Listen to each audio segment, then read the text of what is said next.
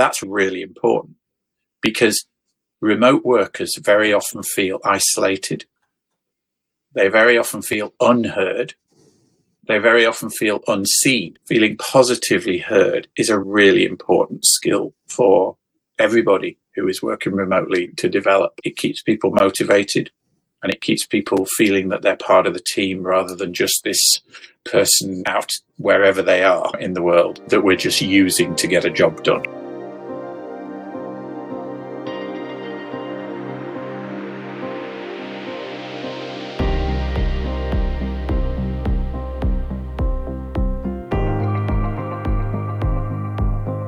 You are listening to the Managing Remote Teams podcast, the show taking a kind, cool headed, and fair look at remote teams. I'm the host, Luke Szyrmer, and I've participated in or run distributed teams for almost a decade as a practitioner. I'm speaking with experts on leadership, strategic alignment, and remote work to help you navigate the issues you start facing after you get your working from home gear sorted.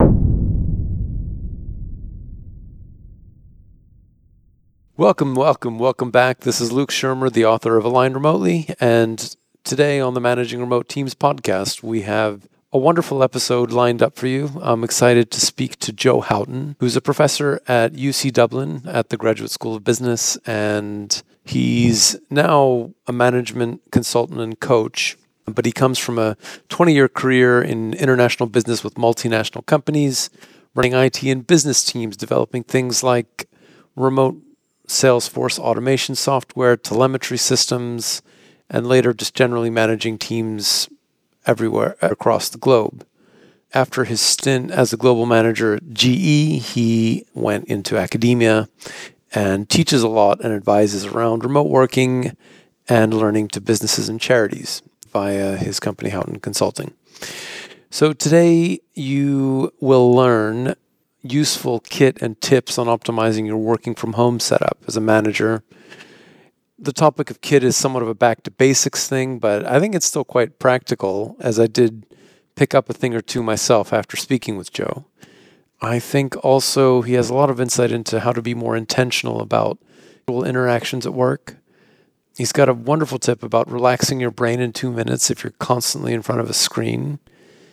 And I think the big the big thing for me this time around was the combating of team member loneliness. He's got a really good insight in terms of how to deal with this issue, as well as communicating how you ex- expect the team to perform when everyone is remote as a team leader, as a manager. Let's dig into the show. Joe Houghton, welcome to the podcast. Thanks very much. Thanks for having me. Yeah. So, can you say a few words about how you got into the topic of remote and helping people adapt to remote work? Yeah, I've been using remote for 15, 20 years now. I do management consulting. I'm a professor um, at the business school in Dublin where I teach business. Uh, and one of the courses that I teach is remote working and, and managing virtual and distributed teams. I've done many contracts and stuff where I'm running teams remotely. And I had 20 years in big business up until about 2000 where I ran multinational teams for large corporations, including GE. So I've got a lot of experience of working out of a laptop and out of a suitcase and also managing and interacting with teams, you know, all over the world. So how have things changed relative to the 90s? That would seem a lot of technology would have shifted since then, and how have people's attitudes towards it changed? The technology has become more accessible. If you cast your mind back to the 90s, that's 30 years now, isn't it? It's scary. We didn't have laptops like we do now. They were big, luggable if you had one at all. We didn't have tablets. We didn't have mobile phones and stuff like that. Whereas these days, we just don't even think about this stuff. We have a screen in our hand or to our hands almost all the time we had very early connections, and very slow connections. All that stuff has improved for a lot of people but not for everybody. I'm I'm in Dublin in Ireland. In in main Dublin, you've probably got pretty good internet. You go outside of Dublin and head west, in, even in Ireland, and you've got people living 30 miles away from me who have appalling connections and are finding it very difficult to work from home. So even though perhaps the accessibility to the technology has improved over the last 20, 30 years, it's by no means for everyone. Uh, and it's by no means ubiquitous even today. Perhaps Starlink will sort it out. From what I remember when working in the 90s, I think most of it was email based in terms of communication out of necessity between offices. Uh, so it still was in the office. With much higher bandwidth, I think certain things become possible which weren't before. Indeed. so. Indeed. I mean, I, I, I, remember being in charge of teams writing kind of Salesforce automation software, early distributed databases, working with things like Lotus Note, early, early kind of systems to, to share sales information or marketing information across large sales forces, for instance. But we were hugely constrained by bandwidth.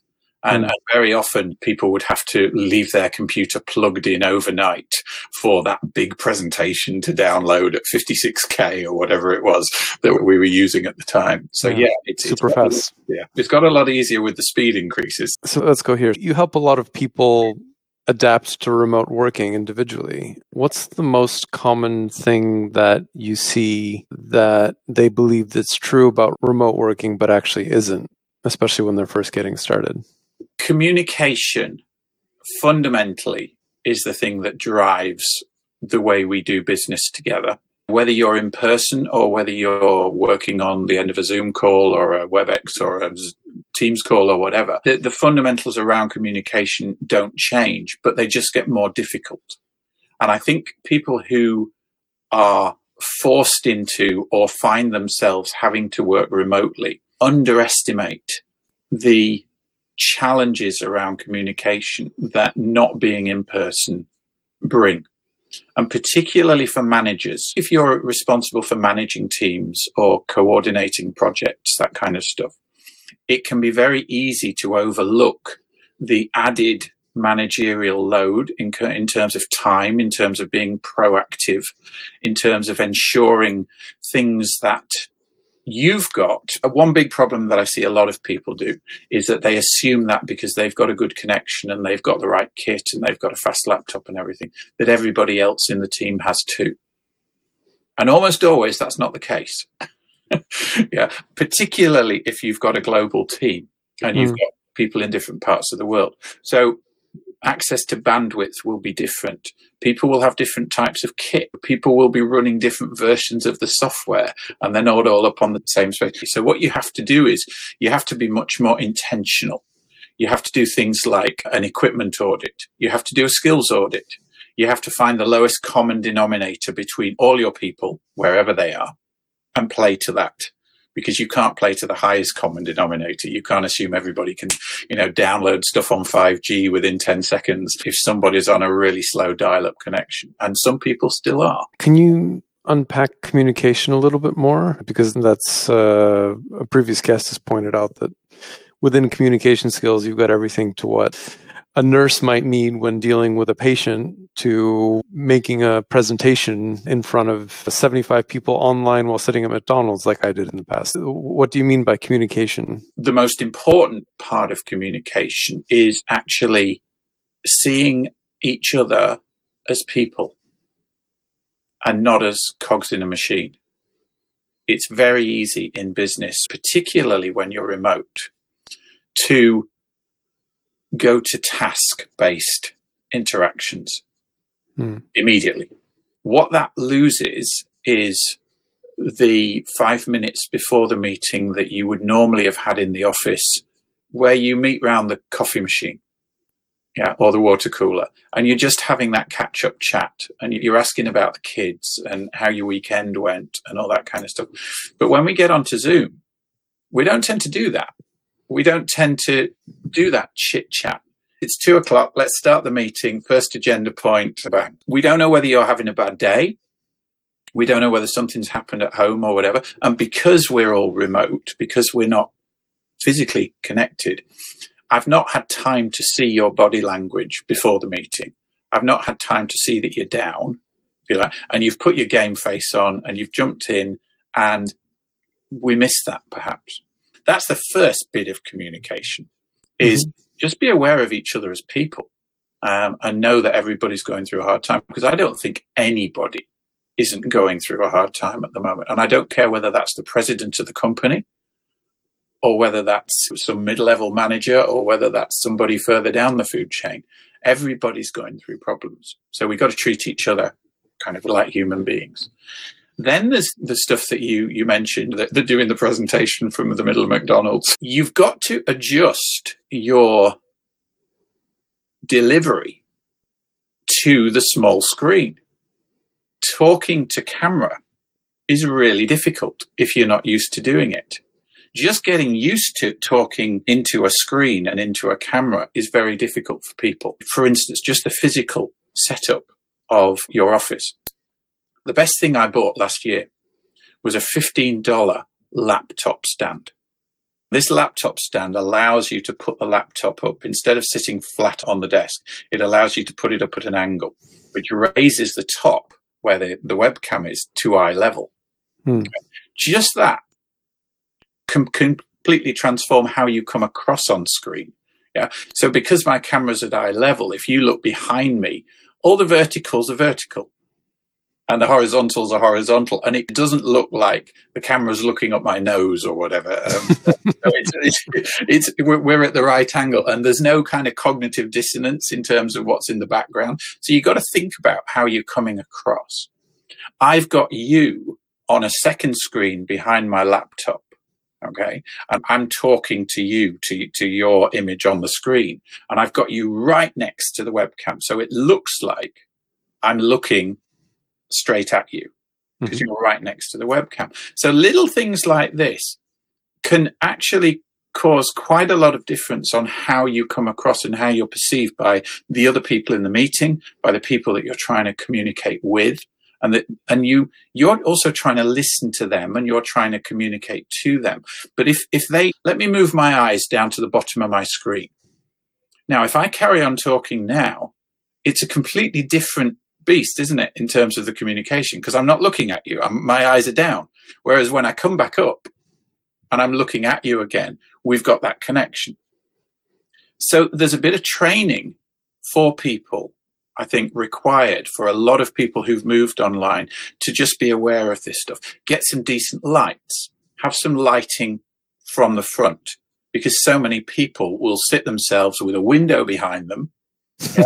no lighting. It looks like that old Queen video, the the, the video, where, where, you know all the lighting's in the wrong place and everybody's eyes look dark and, and horrible and all the rest of it. So coming across well on screen is something that doesn't just happen. You need to actually work at that, and I think you need to help your people do that. I've I spend a lot of time with my university students, coaching them on this kind of stuff because at the end of their course, they're going for a job and at the moment, all those interviews are going to be over Zoom or they're going to be over Teams. So they better be able to come over well within that first five minutes because you only get that one chance to make that impression. Yeah, absolutely. And I guess the good news is that eh, these are mostly things that you do once and then take advantage of it. Yeah, you only have to buy a webcam once, and you only have to, you know, but but but but you you probably do need to buy a, a little bit of kit if you're going to be working remotely. Don't just assume that the laptop webcam's going to be good enough because then most of them are not. Most mm-hmm. of them mm-hmm. pretty awful. You need to maybe invest 50, 100 bucks in a decent webcam. Mm-hmm. You you need to buy a couple of lights.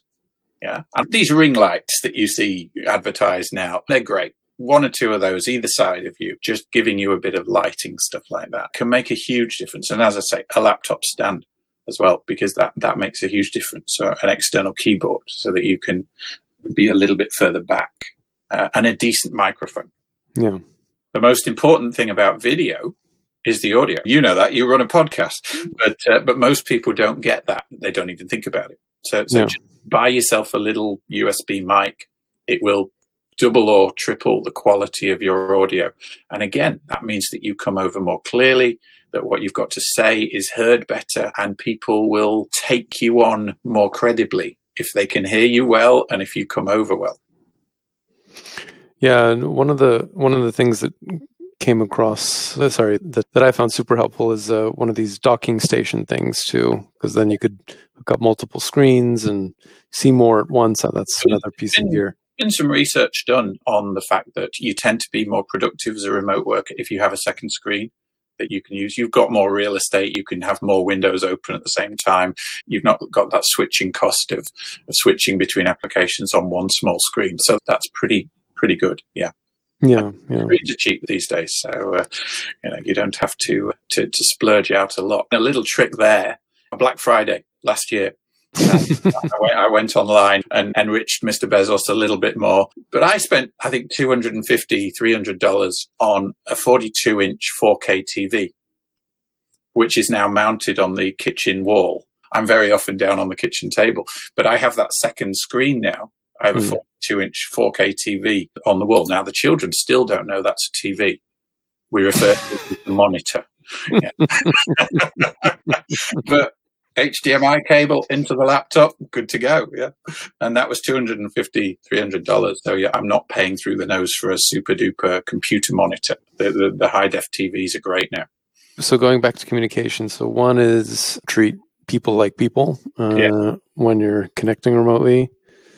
Two is get decent gear so that you aren't facing kind of difficulties getting the message across. Is there anything else in particular in terms of communication that on a kind of day to day operational basis, particularly when you're with a, a team of people that, mm. that, that comes to mind? You've got to be more intentional if you're running a team or, or even if you're part of a team because you don't have the the casual interactions. Now th- there's there's technology that can help these days. We've mm-hmm. got like slack. We've got things like all this presence technology that lets you know that the other guys in the team are on. If you like they've got the little green dot next to their thing and you can ping it a quick text or you can at me- mention them and exchange information. So set up something that works and it might be WhatsApp, it might be Slack, it, it, can be any of these different tools, but set something up that allows multiple channels of communication. Because for most people, sending a Zoom link and, and everybody connecting at a particular time and so it, it's easy now. It's very easy to do, but it's a hoop to jump through. And what you need to do is you need to break down as many barriers to the the general chit chat interactive type communication as you can. So the more ways you can set people up to to be able to interact easily the better. I've heard of some teams now where they all agree they're all working from home between certain hours or whatever and they just say we'll just open up a, a google meet or we'll open up a zoom call or whatever and we'll all just be on. And if you're not in the room you're not in the room doesn't worry don't worry about it. But it just means we can all have see each other in the screen and we can chat to each other if we need to and mute ourselves if we can't. And that mm. kind of stuff works quite well now now, not everybody likes that, and you've got to respect people's home spaces, and it doesn't always work. But but that kind of stuff can be quite useful. Do you have any tips on organizing meetings? Another little tip that I've used is are you finding at the moment that some days your kind of schedule is blocked out hour by hour and you get to the end of one meeting and it's 10 o'clock and you're straight on to another meeting at 11, 11 o'clock and then another one at 12 o'clock and all the rest of it? A little trick that I've started to use with some of my teams is we always stop meetings at 10 to. Yeah. We start meetings on the hour and we stop meetings at 10 to the hour. So we never run up to the hour that just gives everybody 10 minutes of downtime. Yeah. Because most people don't do that. Maybe the next meeting that they're going to, it probably starts on the hour because all me- most meetings tend to start on the hour or the half hour, don't they? No, no one ever starts a meeting at 17 minutes past. Just think about building in those little chunks of downtime in the day. When I schedule a meeting, we never run a meeting more than 50 minutes without a break. Mm-hmm. So if we're running, say, a two hour meeting, the, the 10 to is a break time now. So 10 to up to the hour, right? Go outside, walk around. There's a little exercise that, that I saw out of Stanford University a few months ago. And, and they, it's really simple. You just hold your finger up in front of your face like this. Look at something 30 yards away and look at your finger and do that five or 10 times quickly. It forces your eye muscles to move in and out, and it gets you away from that what one meter away from the, the webcam that you've your eyes have been fixed to for the last 20 minutes, half an hour, 45 minutes or whatever. And it's incredible how that actually just relaxes your head during a break. So I put that in when the coffee cup comes up for a break or whatever. I just go and do the eye exercise as well, walk outside for a minute. Little things, but these things that make a difference. And then if you can, schedule a few minutes at the beginning of the meeting before you start the meeting, just to do catch up, just to say to everybody, how, how is everything? How are you doing?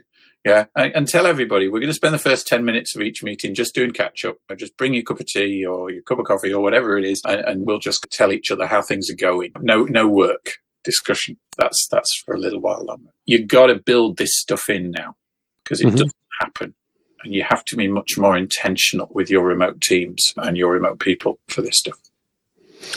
So speaking of remote teams, you were saying that you teach about management and and virtual team management from a teamwork perspective. What are the differences between in-person versus remote, let's say in the literature, in the academic literature? It's funny. The academic literature doesn't specifically differentiate. A lot of the, the team bonding stuff and a lot of the team communication stuff is the same. It's just more difficult.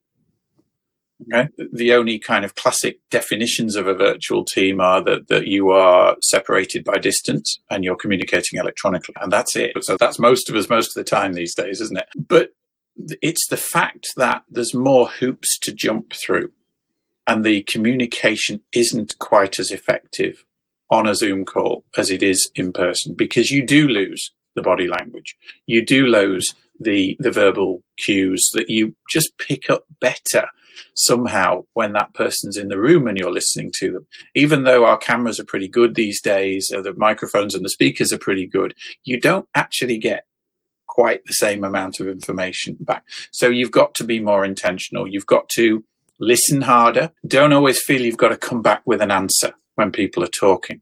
Sometimes just you don't have to come back with an answer. You don't have to give them anything. You just have to let them share and really think about what they're saying and then reflect back what you've just heard. This is a really effective technique in remote working. Okay. So you've said something and I say, okay, can I just tell you what I think you just said? And then you tell them back in your own words. And that, that's called reflection. But what it does is it confirms understanding because they're hearing back what you thought you'd heard. There's now a confirmation that what they just told you was heard and understood. Now, that's really important because remote workers very often feel isolated. They very often feel unheard. They very often feel unseen. Feeling positively heard is a really important skill for everybody who is working remotely to develop. It keeps people motivated and it keeps people feeling that they're part of the team rather than just this person out wherever they are in the world that we're just using to get a job done. Is there anything that you see that related to working from home that people should start doing that they aren't or that they aren't doing enough? Okay. As I say, I'm in Dublin in Ireland. Yesterday, the Irish government released the new legislation about disconnecting. Mm. Okay? So now in Ireland, it's enshrined in law now that you're allowed to disconnect, that you're allowed not to be on all the time. That's great. Yeah. And I think this is important. And I think increasingly we're seeing it in, in, in different countries around the world because it's a problem. I'm just as bad as everybody else. Yeah. I, I live in my laptop, but it's what I've started to do now. Sundays, for instance, unless there's just some crazy fire going on that has to be dealt with, I don't open the laptop on a Sunday because the draw is too much, isn't it? It's almost like a drug, isn't it? We're almost addicted to our devices now. I, I don't open my laptop. I don't do emails. I don't anything. I don't process any videos. I try not to do any Zoom calls, nothing. A laptop free day. Now, not everybody can do that, but get to a point in the evening, seven o'clock, eight o'clock, whatever it is, yeah, close the laptop.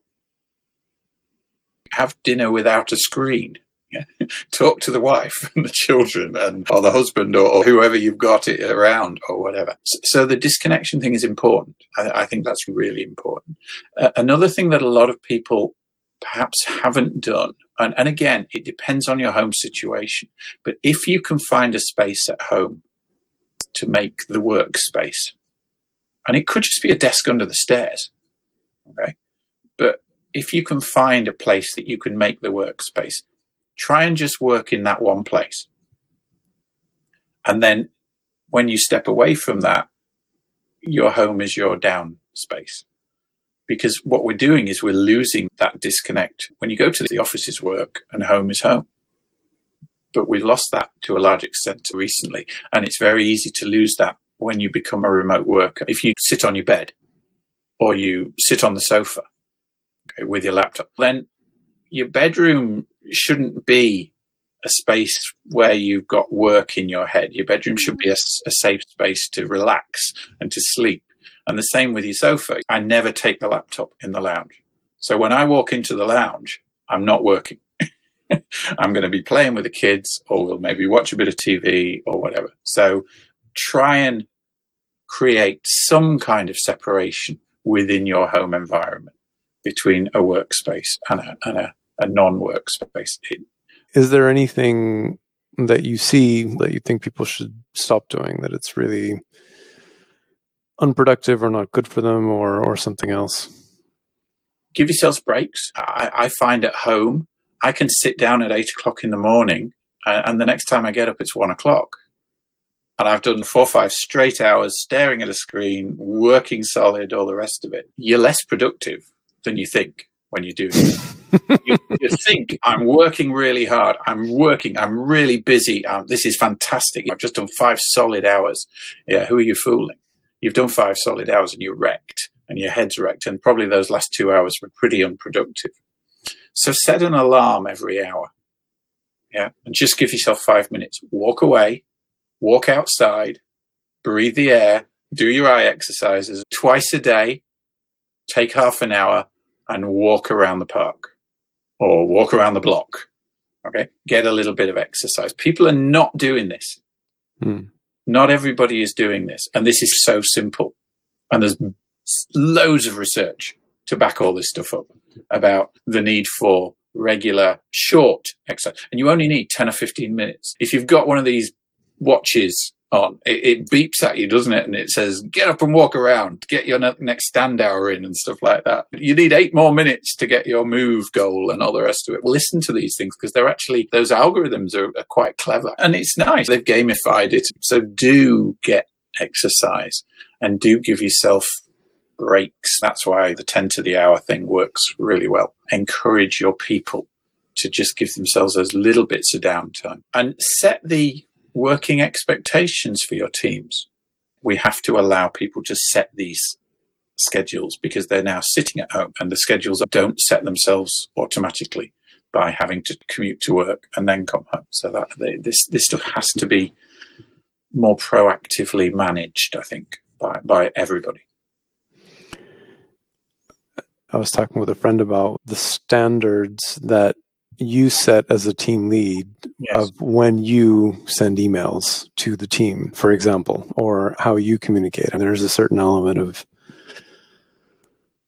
showing an example that at least implicitly people are going to expect to follow. What are other specific things that leaders can do themselves to help model the right approach to their teams?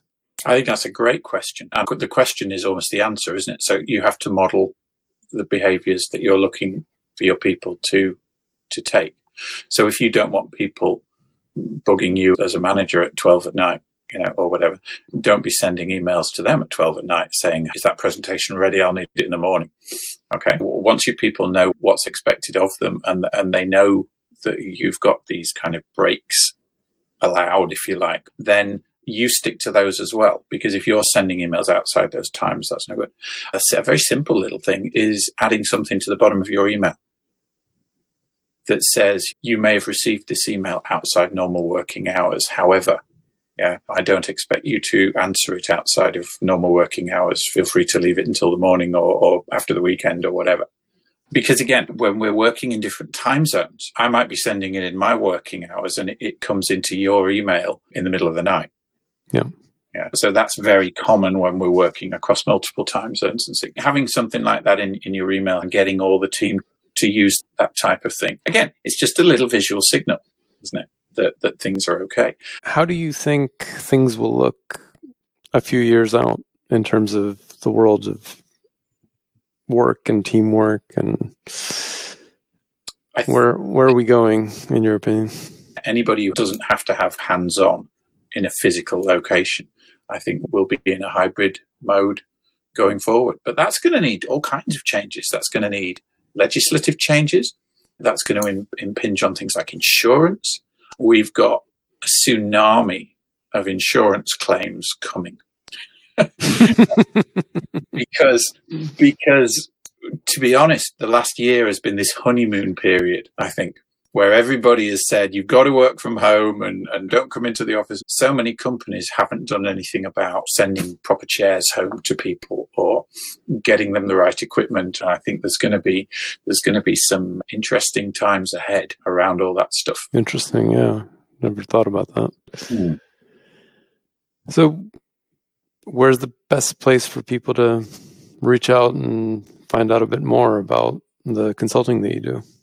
Yeah, um, Houghton.consulting, www.houghton.consulting is the website. I do a blog as well at joehoughton.substack.com, and I quite regularly put articles on there about working from home and, and optimizing remote working and stuff like that. And yeah, I enjoy doing the mentoring and training, both in person where that's appropriate, but, increasingly remotely via via Zoom now. So yeah, anybody's interested and I can help, feel free to reach out and, and give me a shout.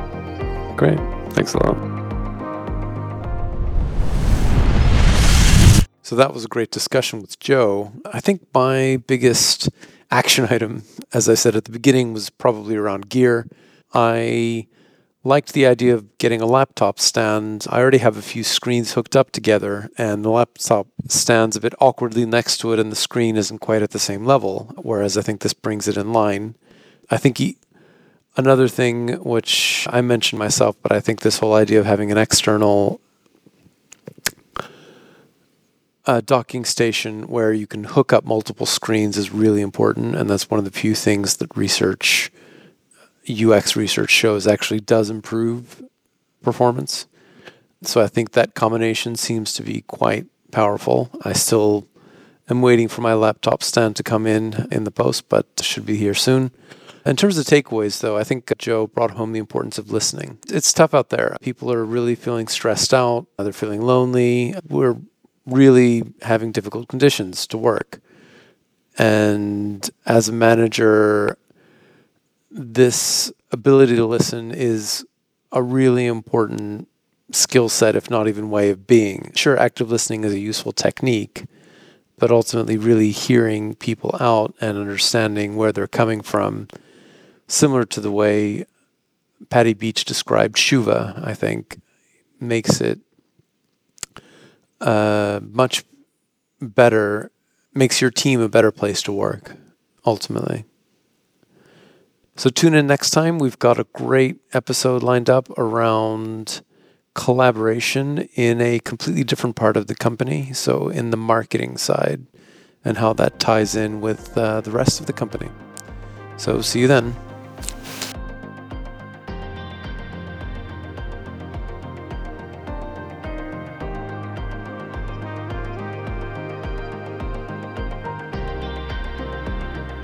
Thanks for listening to this episode of the Managing Remote Teams podcast. If you enjoyed the show, please leave a review wherever it is that you listen to your podcasts and reach out to us on Twitter or LinkedIn with any feedback or thoughts that you have for a future show.